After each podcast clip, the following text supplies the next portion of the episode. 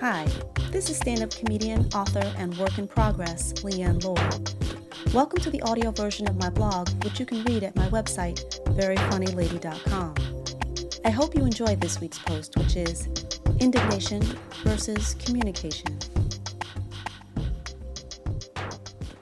I was excited about a new bit of material I'd written because I'd only thought of it that morning, fleshed it out that day, and gotten it up on stage that night. That's my personal stand up comedy trifecta. With some tweaking, I think it can really be something. In my excitement, I shared the joke with a fellow comic. He liked the premise, but I was only midway through telling him the first part of the second joke. Naturally, I'd written several because that's how I roll. When he interjected, You know what would make that funny? Uh, I wasn't asking. I was sharing. I already knew it was funny, not just because my ego said so, but because I'd also done it on stage and seen it work. The kicker was that I was still speaking as he began talking over me like I was on mute. I was flabbergasted. He missed my punchlines because he was so busy trying to tell me his. That's one way to look at it. Here's another. A good premise fires the imagination. You know it's good when two things happen. First, it feels like a starting pistol goes off in your head and the jokes just start running out of every corner of your brain. The second thing that happens is you get mad at yourself for not thinking of it first. Damn it. Sometimes a third thing happens, another trifecta. An inspired and generous artist will start sharing the ideas your premise prompted because even though it's not theirs, they instinctively want to be a part of building something wonderful. The second impression isn't just a kinder interpretation of events, but it's actually much more likely given the source.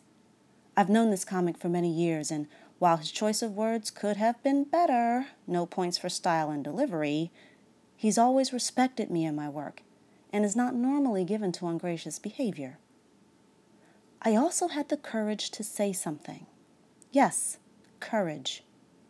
My MO is to stew and brood, on the pretense of being non confrontational, I say nothing, instead, replaying a perceived slight in my mind until I'm Rambo and I believe the offender drew first blood. If this were Game of Thrones, I'd be a Lannister. Dune, a Harkonnen. The Hogwarts sorting hat would say Slytherin. Who knew the end sound was so diabolical? That's how I was raised to deal with conflict. Not overtly, but that's how I saw my mom do it, and so that's where I'm comfortable. But comfortable doesn't always mean good, healthy, productive, or right. A wise friend gave me some advice on how to respond to seemingly out of pocket folk on social media, and I find it works in real life as well. Before writing someone off, ask yourself do you want to make a friend or an enemy?